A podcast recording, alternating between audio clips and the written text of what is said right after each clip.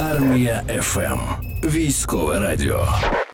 9.42, понеділок ранок продовжується. і У нас в ефірі з'являється Єгор Брайлян, аналітик детектор медіа, з яким сьогодні обговоримо різноманітні перспективи виборів і нашого членства у Європейському Союзі. Єгоре, доброго ранку. Доброго ранку. Скажіть, будь ласка, останнім часом дуже багато розмов точилося щодо можливості президентських виборів під час війни, але президент дав зрозуміти, що їх не буде. А як гадаєте, чи може ця позиція змінитися з плином часу чи ні?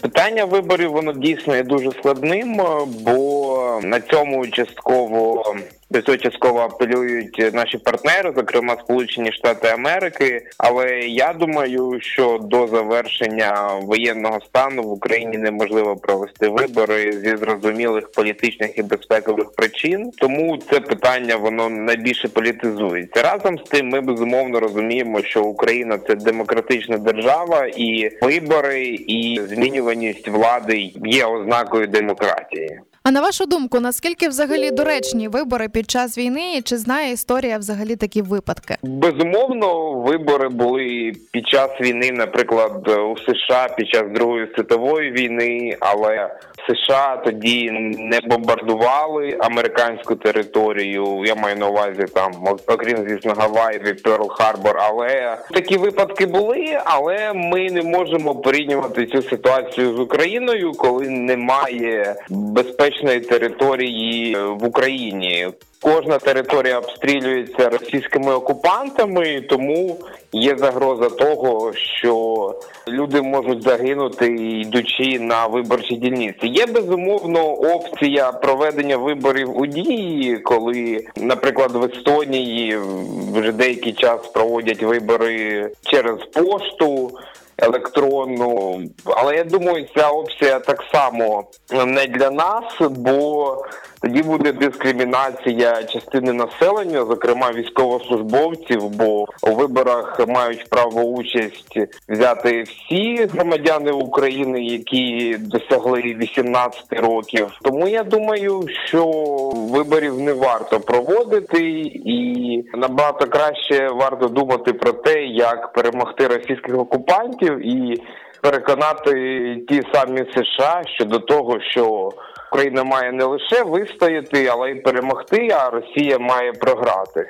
А чому ви кажете дискримінація військовослужбовців? Трошки поясніть нам в тому плані, що, наприклад, ті військовослужбовці, які знаходяться на передовій, вони навряд чи можуть взяти участь в виборах навіть через дію, бо там є питання і Зрозуміло. доступу до інтернету і багато інших моментів, можна сказати, суто технологічних. Окей, тоді ставимо крапку із виборами. Переходимо до можливостей членства і взагалі переговорів про вступ до Євросоюзу. Коли ці переговори врешті розпочнуться найвірогідніше, і як довго можуть тривати, на вашу думку? Я би тут хотів розпочати з того, що Україна в червні минулого року стала отримала кандидатський статус. Це такий передостанній крок до власне переговорів про членство.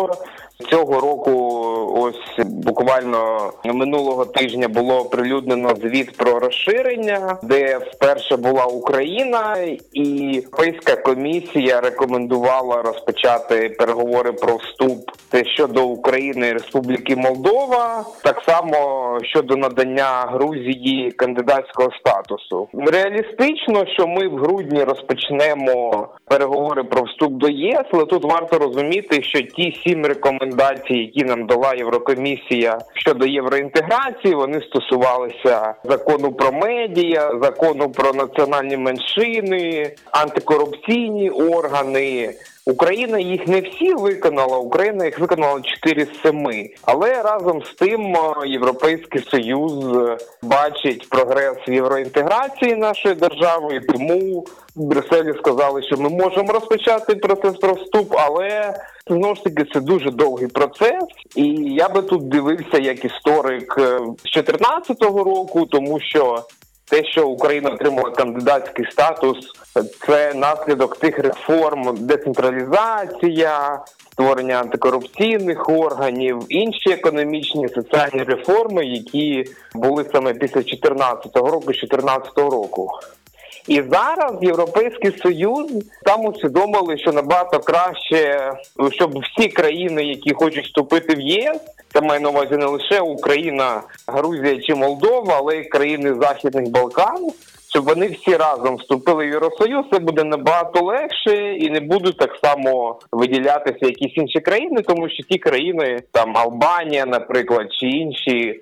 Вони отримали кандидатський статус там дуже давно, і вони очікують, очікували на подальший прогрес політичний від Брюсселя досить довго. Ну плюс є безумовно Туреччина, але Туреччина шантажує Брюссель, що ми не допустимо до вас мігрантів з близького сходу і Африки, але ви дайте нам ще більше грошей. А от до речі, щодо я- Угорщини, хотіли запитати, уряд угорського прем'єра Віктора Орбана від імені Угорщини виступив проти переговорів з Україною. Наскільки от ця позиція здатна зіпсувати наші плани? Це все так само пов'язано з грошима. Бо коли Угорщина блокує вступ України до ЄС чи НАТО, Брюссель каже, що ми не дамо вам грошей, і тоді Угорщина на все погоджується. І тут варто розуміти сам такий політичний стиль Віктора Орбана. Він себе уявляє таким мачо, таким його улюблений актор Клінт Іствуд. Тому він бачить себе таким мачо в центрі Європи. Україна має безумовно працювати з цим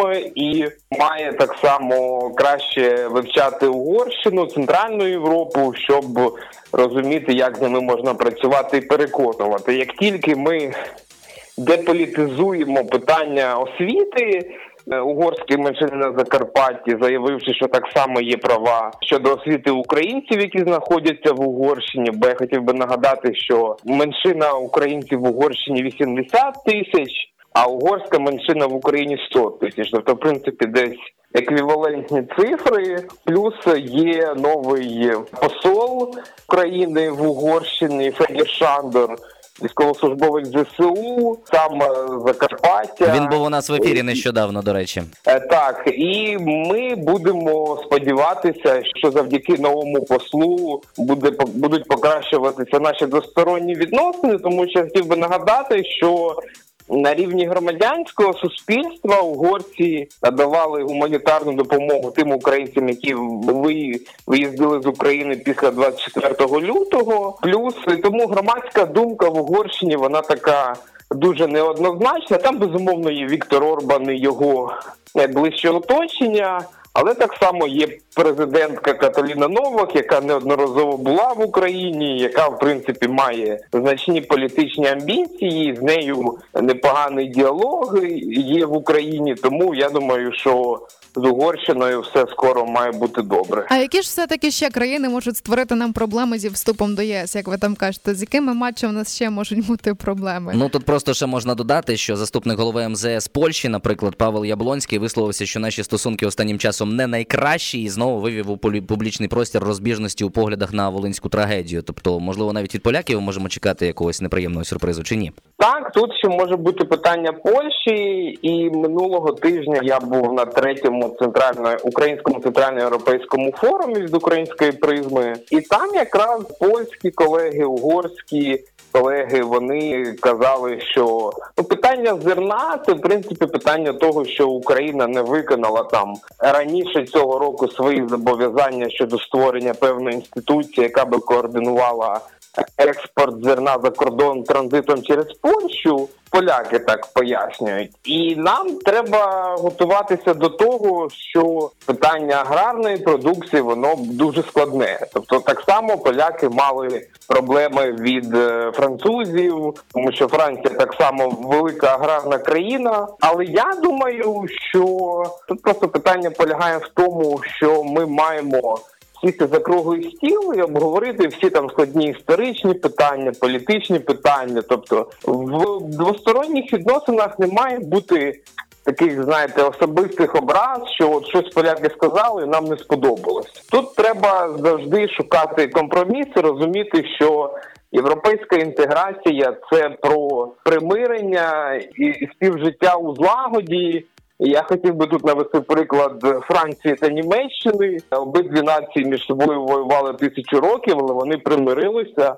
Європейський Союз було створено через саме Союз Франції та Німеччини. Зрозуміло. Єгоре, а скажіть, будь ласка, вже наостанок. Ну от давайте трошки, можливо, завангуємо. За який час реально Україна стане повноправним членом Європейського Союзу? Я думаю, вона стане тоді, коли реформи в нашій державі стануть е, нудною звичною звичною повсякденною справою. Тобто, коли реформи не будуть певним таким політизованим моментом, я в принципі даю оцінку десь 10-15 років. Так. Я думав, що буде добрий ранок. Єгоре, дякуємо за вашу компетентну думку. Насправді з нами на зв'язку був Єгор Брайлян, аналітик детектор медіа, який сказав, що вибори під час воєнного стану проводити недоречно. Переговори про вступ України до ЄС найвірогідніше розпочнуться у грудні і триватимуть довго. Мече вже 10-15 років кажуть, що ми станемо повночлен... повноправним членом єС. Ну і з країнами-противниками євроінтеграції України потрібно працювати нашим дипломатом. А ще потрібно всім залишатись на армії ФМ. Чуєш Армія ФМ.